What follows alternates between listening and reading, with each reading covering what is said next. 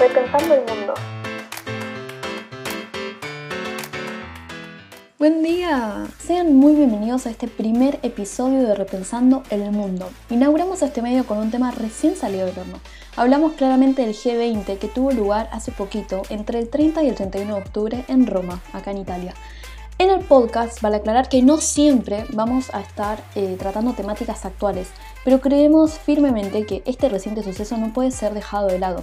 Lo mismo también pensamos para el próximo episodio, donde estamos analizando si tratamos la COP26, probablemente lo hagamos, pero bueno, la idea es exactamente igual. No siempre vamos a tratar temáticas actuales, pero estos sucesos claramente lo ameritan. Sin embargo, retomando otra vez eh, el G20, si quieres saber qué es, qué implicancias tiene, qué acuerdos se lograron en este último encuentro y otros detalles, quédate para descubrirlo.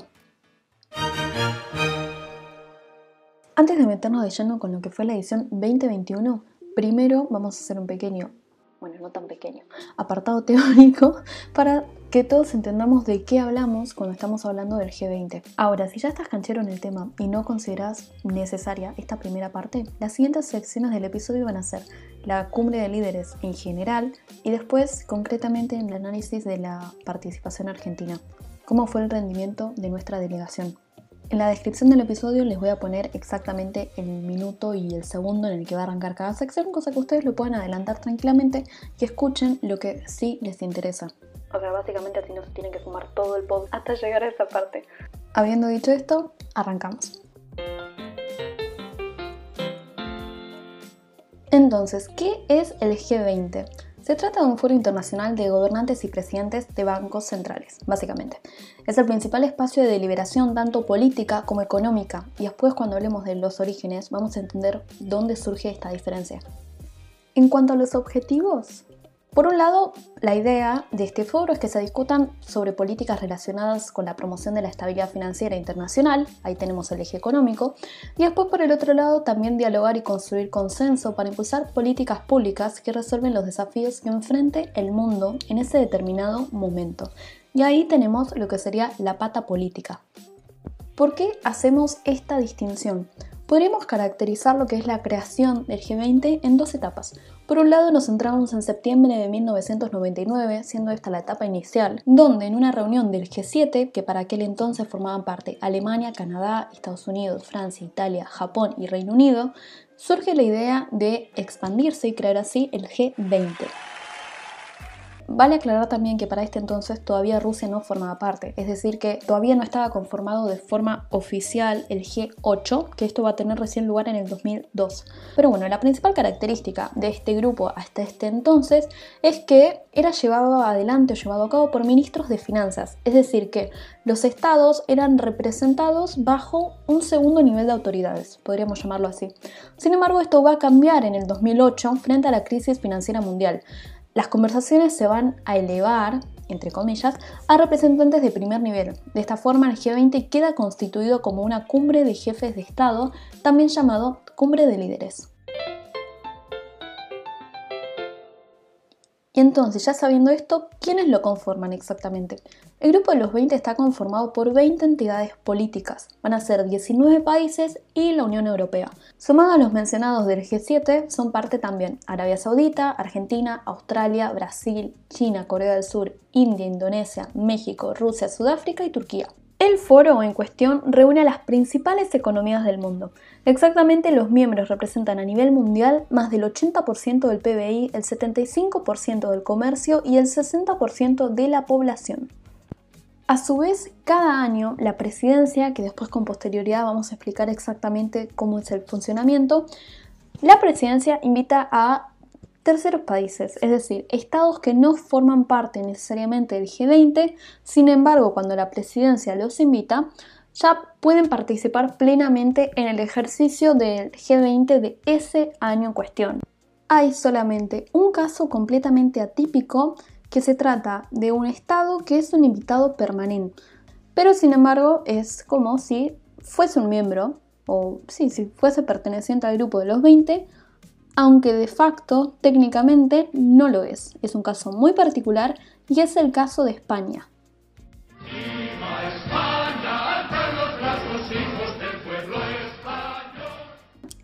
Por otro lado, es necesario que destaquemos que buscando una representación más amplia también participan varias organizaciones internacionales, pero también regionales.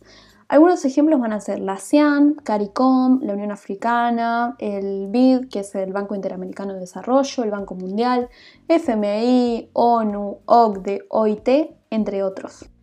En cuanto al funcionamiento, lo esencial y primordial que tenemos que saber es que el G20 no es un organismo internacional con estructura propia. Básicamente no tiene una secretaría permanente con todo lo que eso conlleva para poder ser considerado como tal. Pero tampoco es que es algo completamente a safe follow porque sería un desmadre. Tiene una presidencia que es rotativa y cambia anualmente. Entonces, ¿cómo se mantiene la continuidad en los temas de agenda si va a cambiar cada dos por tres el, el, que va a encabezar todo el foro. Esa continuidad, tanto en los temas de agenda como en las actividades, son establecidas por las presidencias de la mano de una figura informal que es un claro ejemplo de cooperación internacional que se llama la Troika. Esta en sí está conformada por el país que presidió el grupo el año anterior, el que lo está haciendo actualmente ese año en curso y el que lo va a hacer el año siguiente, es decir, sería el predecesor, el actual y el sucesor. Por ejemplo, en el 2018, cuando Argentina fue sede, los integrantes de la Troika eran Alemania, Argentina y Japón. Actualmente son Arabia Saudita, Italia e Indonesia, que es donde va a tener lugar el año próximo. Y en relación, vale aclarar que, aunque la cumbre sea probablemente el evento anual por excelencia del G20, no es la única reunión. A lo largo del año van a haber distintos encuentros. Van a haber reuniones ministeriales, reuniones de los Sherpas, dentro de los mismos grupos de trabajo y a su vez van a haber también eventos especiales. Piensen que la cumbre en sí suele durar dos días, no mucho más que eso. Sería imposible llegar a acuerdos en tan poco tiempo. Seguimos con esta mini capacitación del G20. ¿Qué son los engagement groups? Seguramente lo han escuchado alguna vez o habrán escuchado mencionar o nombrar alguno. Ahora a continuación eh, se los voy a enlistar. Pero bueno, vamos a ver por qué son importantes. Cada grupo de afinidad va a representar a un sector de la sociedad. Por ende, va a poner foco en ciertos temas, pero desde ese punto de vista en concreto. Es decir, respetando la perspectiva del grupo al que está representando. Y de esta forma van a generar recomendaciones para la delegación del país en cuestión. En resumen, reuniéndose regularmente enriquecen el proceso de toma de decisiones porque va a ser algo que no va a depender solamente de, digamos, a nivel gubernamental o político, sino que se busca la participación de toda la sociedad civil en ese proceso. Actualmente el G20 cuenta con 8 grupos de afinidad. La forma de reconocerlos es que llevan lo que es la inicial de la palabra en inglés del estrato social, por así decirlo, que están representando, y el 20 al lado. Por ejemplo, en el caso del Business 20 va a ser B20.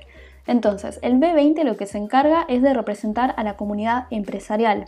El Think 20 lo que va a hacer es representar a los principales think tanks a nivel mundial y también a los centros de investigación. Women 20 se va a encargar de garantizar la debida consideración de las temáticas de género en los debates del G20, fomentando la igualdad y también promoviendo, obviamente, el empoderamiento de las mujeres. El Youth 20 se va a enfocar en la juventud, el Labor 20 en los sindicatos, el Urban 20 fue lanzado en el 2017 por una propuesta de eh, Buenos Aires, ya tomando digamos la, presidencia para el año siguiente, se encarga bueno, de desarrollo urbanístico en todo aspecto, desde integración e inclusión social hasta el futuro del trabajo, desarrollo global, es bastante abarcativo, pero a nivel de alcaldes. El Civil 20 se encarga de la sociedad civil y el Science 20 eh, de las academias de ciencias. ¿Cuál es el mayor beneficio que tienen los grupos de afinidad y por qué son tan importantes? Mientras lo que es considerado como la comitiva o la delegación oficial son miembros del gobierno, en los grupos de afinidad se da la particularidad de que son autónomos, entonces por ello funcionan independientemente de los gobiernos. Tienen mayor libertad, pueden manejar las temáticas de una forma diferente y justamente ahí está la riqueza de esto. Es mucho más fructífero porque se supone que hay una diversidad de voces y claramente un mayor pluralismo. Igual, siendo sinceros, esta pluralidad de ideas está hasta cierto punto, porque recordemos que estas recomendaciones justamente se las llevan los grupos al gobierno. y si el gobierno por alguna razón no, no está de acuerdo con esa determinada postura o ese punto de vista, y digamos que ahí terminó el intercambio de ideas. Y finalmente llegamos a esta parte que para mí es la más entretenida, la edición 2021. Primero, ¿qué particularidades tuvo la cumbre de líderes este año? Como mencionamos con anterioridad, para que la cumbre se pueda llevar a cabo, hay un montón de encuentros que suceden con antelación durante todo el año. Esos encuentros fueron exactamente los primeros, los primeros post pandemia y el G20, siendo la cumbre de líderes, fue el primero de esta magnitud. Si hay algo que la pandemia dejó lamentablemente como evidencia es la estrecha relación entre los estados. Exactamente cómo un problema local puede volverse de un segundo al otro un desafío global, en todo sentido. Como mencionamos al comienzo, uno de los objetivos del G20 justamente aunar fuerzas entre los distintos estados para hacerle frente a los problemas globales de ese momento en concreto. Entonces, claramente la edición de este año estuvo centrada en lo que es recuperación económica y pandemia y cómo organizar el post pandemia, es decir, todo lo que se viene. Que algunos estados tal vez ya lo están empezando a vivir, pero que otros todavía están tratando de sobresalir o porque hay aumento de casos, hay recaídas, etcétera, etcétera, etcétera. Otra particularidad de esta edición 2021 fueron las ausencias. ¿Y a qué nos referimos con esto? Hay cinco mandatarios que por alguna razón no pudieron o no quisieron asistir presencialmente al foro. Vale aclarar que no es que nos referimos a que no tuvieron participación absoluta en el G20, sino que simplemente no fueron de forma presencial. Lo que hicieron fue presentar los discursos o las declaraciones formales del Estado vía videoconferencia. Sin embargo, también enviaron eh, personas con altos cargos para justamente seguir teniendo lo que sería la representación física durante el evento. Citando un artículo de la CNN con el que me reí muchísimo, lo que mencionan con toda la razón del mundo es que es muy sencillo reconocer cuáles son los ministros de nivel inferior porque justamente son caras desconocidas, en plena foto familiar. Entonces, yendo al punto, ¿qué mandatarios fueron los que no estuvieron presentes en la cumbre? Xi Jinping, presidente de China, el ruso Vladimir Putin, el presidente mexicano Andrés Manuel López Obrador, AMLO, el primer ministro japonés Fumio Kishida y el presidente de Sudáfrica Cyril Ramaphosa. Concretamente, la justificación por la que no pudieron asistir estos dos últimos, el caso del primer ministro japonés y el presidente de Sudáfrica, es que justo esos días se encontraban celebrando elecciones internas. Después, respecto al caso de Rusia y de China, estas fueron, digamos, las ausencias más notorias por la envergadura que tienen estos estados. Las situaciones de tensión que pueden llegar a tener con otros y el choque que les pueden llegar a hacer a lo que sería el bloque occidental.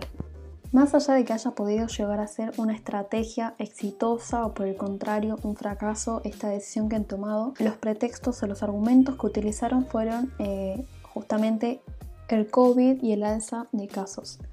Precisamente en el caso del, mandatario chino, hace 21 meses que él eh, directamente no sale de su país y en cuanto al ruso, estuvo participando de otros eventos de, carácter internacional o en reuniones bilaterales y demás, virtuales y también presenciales. Sin embargo, en este caso prefirió saltarse o evitar la presencialidad, pero se podría decir que igual va de la mano de que verdaderamente en Rusia están aumentando los casos. Es necesario aclarar que a pesar de que ellos sí pudieron exponer eh, mediante videoconferencia y demás, Em, por lo general, los mayores acuerdos o las negociaciones más fructíferas se dan fuera de lo que son los eventos formales dentro de la cumbre. Esos pequeños espacios y baches donde se puede dejar fluir la conversación sin tanta formalidad es verdaderamente lo que permite un acercamiento entre los mandatarios. Em, esto claramente no va a suceder con los enviados que tengan cargos menores. Justamente si son todos mandatarios de alto nivel, aunque manden miembros del gobierno con altos cargos, claramente no va a ser lo mismo, o porque entre las dos personas se desconocen, o porque no hay confianza, o porque son charlas muy privadas que se prefieren directamente mantener solo en la alta esfera, sin necesidad de involucrar a gente que esté debajo, y millones y millones de etcéteras más. Y ahora sí, Italia como presidencia. En este caso, el primer ministro, Mario Draghi, fue el anfitrión del foro. Eh, concretamente, la edición 2021 se centró en tres pilares de acción que son amplios e interconectados, las personas, el planeta y la prosperidad. Precisamente en el briefing presentado en la página web oficial del G20, al cual pueden acceder, g20.org, Allí se nombran a su vez temas clave como el acceso equitativo y mundial a los diagnósticos y vacunas o hasta la misma necesidad eh, de una rápida recuperación económica. Algo que también podría ser como la frutilla del postre es la resiliencia para futuras crisis relacionadas a la salud. Además, anualmente se nombran otras temáticas generales pero también conexas como pueden ser la reducción de desigualdades, creación de nuevos puestos de trabajo, seguridad alimentaria, energías renovables, digitalización y más. Una de las principales características de la cumbre de líderes es que los mandatarios redactan y firman en conjunto una declaración final prestando conformidad a lo acordado durante estos dos días. Eh, sin embargo, es de carácter no vinculante, es decir, no tiene ningún mecanismo de enforcement, no es que se genere un vínculo legal entre los firmantes eh, con lo acordado, a la vez que encima muchas veces cuesta llevar a la arena doméstica lo estipulado en la arena internacional, no es tan sencillo como parece ya que, por ejemplo, depende de los instrumentos legales que posea cada orden interno, de los partidos políticos de turno, de las prioridades de cada estado, también posibles presiones de actores sociales, piensen que esto va a ser en un contexto determinado y siempre puede influir o impactar de alguna forma, también podría llegar a ser eh, la agenda electoral, etc. Sin embargo, esto no es que buscamos que sea algo tan triste y decepcionante, a pesar de que se trate meramente de una expresión de voluntad, la sociedad suele usar esto para presionar a los líderes, tanto a nivel interno como externo, es decir, a nivel mundial, a la hora de exigir una rendición de cuentas. Es decir, lo que se va a buscar tratar de hacer es que todo lo acordado no quede solo en palabras, sino que verdaderamente llegue a la práctica y a lo terrenal. Los temas de esta edición 2021 fueron diversos, y como el dicho dice, el que mucho abarca, poco aprieta. En cuanto al clima, por ejemplo, los presentes reafirmaron el objetivo del Acuerdo de París. Esto lo que dice o a lo que se refiere es que van a buscar limitar el alza de la temperatura del planeta por debajo de los 2 grados. Pero bueno, está bien, tenemos el objetivo, pero ¿para cuándo? ¿Cuándo van a estipular llegar a eso, a poder cumplirlo? Aunque Italia quería fijar precisa y exactamente el año 2050 como tope máximo, se terminó estableciendo como referencia, y cito, abro comas, a mediados de siglo o alrededor de esa fecha, cierro comas. Claramente hay una diferencia abismal entre definir un año en concreto y en cambio llenarlo de palabras que pueden ser interpretadas de formas diferentes. Pasa a ser algo completamente subjetivo. Otro paso importante es que acordaron dejar de subvencionar a partir del año próximo centrales térmicas de carbón en el extranjero y esto sí es un gran paso. Y también en cuanto al clima, reafirmaron el compromiso de movilizar en conjunto 100 mil millones de dólares anuales hasta 2025 para permitir a los países en desarrollo enfrentar el cambio climático. Ahora nos movemos al eje de la pandemia. Lo que estipularon es que para finales de este año van a buscar o van a tratar eh, de contribuir con los objetivos de vacunar al menos al 40% de la población de todos los países. Todos los países. Y a su vez, para el año, o sí, técnicamente para mediados del 2022, el 70% de la población a la vez que van a adoptar medidas para ayudar a reforzar el abastecimiento de vacunas en los países en desarrollo. Eso también es muy importante. Por otro lado, algo a lo que se comprometieron es evitar retirar prematuramente las medidas de apoyo para continuar sosteniendo la recuperación post-pandémica. Justamente ahora lo que estamos viviendo, al menos acá en Europa se está empezando a sentir, piensen que acá llega el invierno y los casos están empezando a aumentar. Claramente el impacto no va a ser el mismo que al principio de la pandemia, por Dios no, eh, porque ya gran parte de la población está vacunada, pero no significa que ya hayamos superado completamente la situación de la pandemia. lo cual a veces parece. Entonces, esas medidas de apoyo no se tienen que levantar de la noche a la mañana porque no sabemos en qué momento esto puede volver a arrancar. En relación al eje económico, justamente también en relación a la pandemia, sabemos que durante este año y medio se fue completamente a pique a nivel mundial, dicho lisa y llanamente. Eh, esto se debió justamente a la paralización de varios sectores, la disminución del comercio internacional y justamente al confinamiento prolongado. En este sentido, los líderes se comprometieron, por un lado, a vigilar la inflación y los bancos a buscar mantener la estabilidad de los precios. Una cosa va de la mano de la otra. También hay que destacar que la moratoria para el pago de los intereses de la deuda, y esto es fundamental para los deudores, em, que se había, esa moratoria que se había acordado en abril de este año se extendió hasta finales del 2021, que al menos da cierto respiro, aunque bueno, tampoco es que falta tanto que digamos. Por último, en este breve resumen tenemos que mencionar sí o sí lo relativo a la fiscalidad internacional.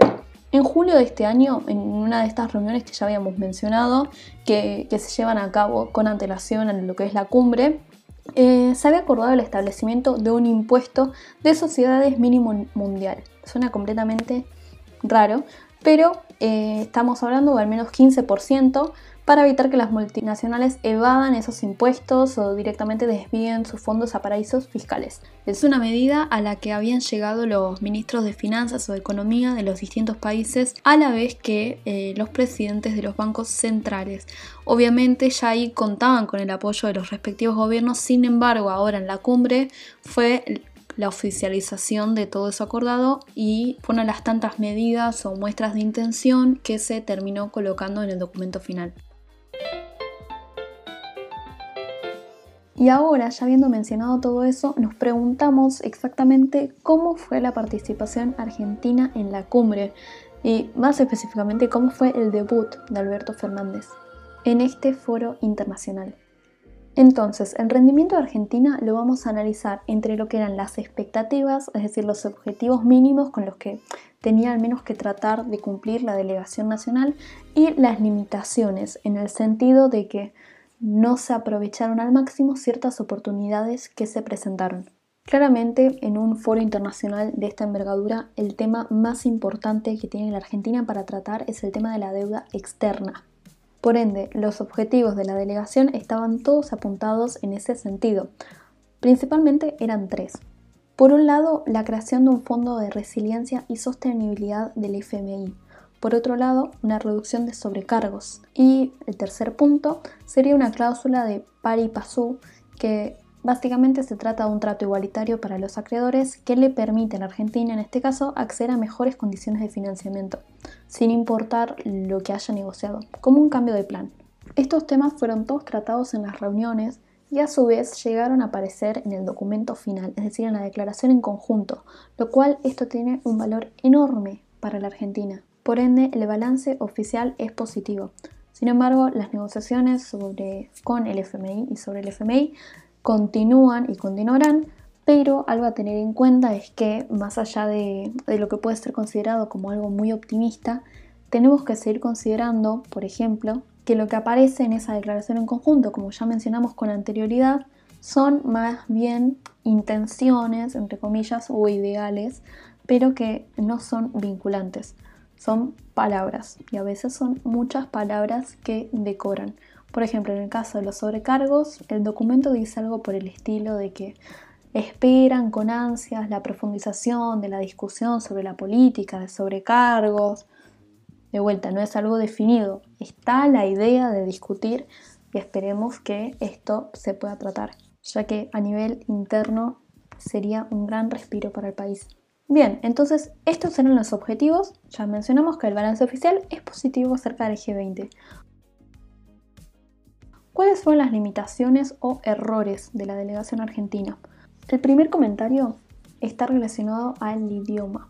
Nos guste o no nos guste, el inglés hoy en día es la moneda corriente en la arena internacional, ya sea para negociar, tratar, conversar, lo que sea más allá de las intenciones nacionalistas que pueda llegar a tener cada uno y que, que se puede llegar a hablar otros idiomas, pero el inglés es primordial. No poder hacerlo de forma bilateral con otra persona sí o sí ya es una limitación de por sí, porque la presencia de un traductor le quita cierta naturalidad a ese intercambio, porque va a haber un intermediario y eso consume tiempo. Pensemos que en el G20 te puedes cruzar a alguien en un pasillo, por ejemplo, o sea, son encuentros muy casuales. Y necesitar sí o sí de otra persona para poder desenvolverte va a ser una limitación y saca oportunidades. También a nivel de errores hubieron comentarios acerca de llegadas tarde o faltazos. El que más apareció en los medios fue el tema del faltazo a la Fontana di Trevi. Esto, vale aclarar, no era un evento obligatorio o de agenda. Sin embargo, en estos eventos que son únicos, hablamos de dos días a nivel mundial donde se juntan todos los mandatarios en un solo lugar. Es por esta excepcionalidad, es decir, es algo que no pasa todos los días del año, que todos los eventos, todas las propuestas, todas las ideas, reuniones, encuentros, todos debieran ser considerados, a no ser que sea por razones extremas de fuerza mayor, todos debieran ser considerados como obligatorios. ¿Y por qué? Justo lo que mencionábamos hace un rato, el tema este de que te podés encontrar con otro mandatario en cualquier momento, en cualquier lugar, es cuestión de segundos y todas esas van a ser distintas oportunidades, no necesariamente para cerrar una negociación, aunque hay casos que verdaderamente surgieron así o terminaron dando así. Pero lo que punto es que, por ejemplo, este año para Alberto era la primera vez que veía, conocía finalmente de forma física, es decir, en carne y hueso, a, otros líderes, que podía interactuar con ellos, gente con la que solo había tratado a distancia. Entonces hay desconocimiento, hay desconfianza y todas esas cosas en estas reuniones informales se pueden tratar o al menos son cosas que mediante las cuales se puede ir allanando el camino. No necesariamente lleguen a su pico de esplendor en este G20, pero sí lo puede llegar a ser puede llegar a ser útil en los próximos y así también en otros encuentros bilaterales o multilaterales. Las llegadas tardes y estos faltazos no fueron las únicas cuestiones protocolares que no resultaron tal vez como debían ser. Hablamos del toqueteo excesivo y voy a dar un ejemplo de esto para que no se saque de contexto y se entienda exactamente a qué me estoy refiriendo. Ejemplo, se juntan dos amigos argentinos, se van a abrazar, se van a agarrar del brazo, hay cierta confianza y cierta fraternidad que hace que todos los argentinos tengamos a abrazarnos, es parte de nuestra cultura y está perfecto que sea así. Sin embargo, a nivel internacional esto no es así. Entonces uno no puede ir a una cumbre de líderes y de la nada estar abrazándose a Dios y María Santísima cuando justamente, repetimos, era la primera vez de Alberto y no conocía a absolutamente nadie. Hasta con Bolsonaro, con lo cerca que lo tenemos, fue la primera vez que lo vio en persona. Pero redondeando la idea, mientras para nosotros puede ser un signo de, de confianza, para los otros pasa a ser una falta de respeto porque se sienten incómodos. Esto entonces es claramente una limitación porque o les queda el mal preconcepto de Alberto o directamente no van a estar bien predispuestos a la hora de negociar, ni siquiera de tener encuentros informales cruzándose en una habitación. Ni siquiera eso, lo van a ver y van a salir corriendo. Estas cuestiones no, no fueron solo en relación a Alberto y su comportamiento, sino también de la primera dama. Una de las cosas que pasó, por ejemplo, fue que saludaba a otros mandatarios con guantes. Esto a nivel protocolar es atroz, porque directamente indica como que la persona no quiere estar en contacto con la otra persona. Y una vez más, es considerado una falta de respeto. Y por último, de este apartado, también hubo cierta insistencia a la hora de concretar reuniones bilaterales. Es bien sabido que a la hora de justamente concretar estos encuentros, si la otra parte no responde, ya se sobreentiende que no desean tener justamente una reunión bilateral. No es que se insiste sobre el tema. O sea, la otra parte lo único que está buscando es evitar un momento incómodo. Y si uno insiste, solamente va a terminar obteniendo una mentira, entre comillas, a modo de justificativo de por qué esa, esa otra, ese otro estado, esa otra parte, esa otra delegación no puede concretar esa reunión. Por ende, no tiene sentido. Y esto indica no, no conocer del todo las reglas del juego. Por todo lo mencionado, entonces, está bien, sostenemos que el, la cumbre fue un éxito a nivel institucional. En ese sentido coincidimos con el balance oficial sin embargo, todas estas limitaciones o errores de alguna u otra forma terminaron condicionando o evitando que la Argentina pudiese tener un mejor desempeño. O sea, entendemos que al haber sido el debut, el primer G20 de, de Alberto Fernández y demás, haya podido estar cargado todo el momento, la cumbre en sí, de nervios, dudas, etc. Sin embargo, por ejemplo, en cuanto a todas las cuestiones protocolares que, que nombramos, son todas cosas en las que uno puede ser tranquilamente asesorado. Debiera, toda la delegación debiera estar capacitada para esos encuentros. Todos debieran saber cómo actuar. No hay margen de error acá posible. Y ahora sí, con eso finalmente damos por concluido este primer episodio. Esperemos que lo hayan disfrutado tanto como nosotros armándolo, que les haya gustado el contenido y la calidad del mismo. Y acá los esperamos la próxima. Repensando el mundo.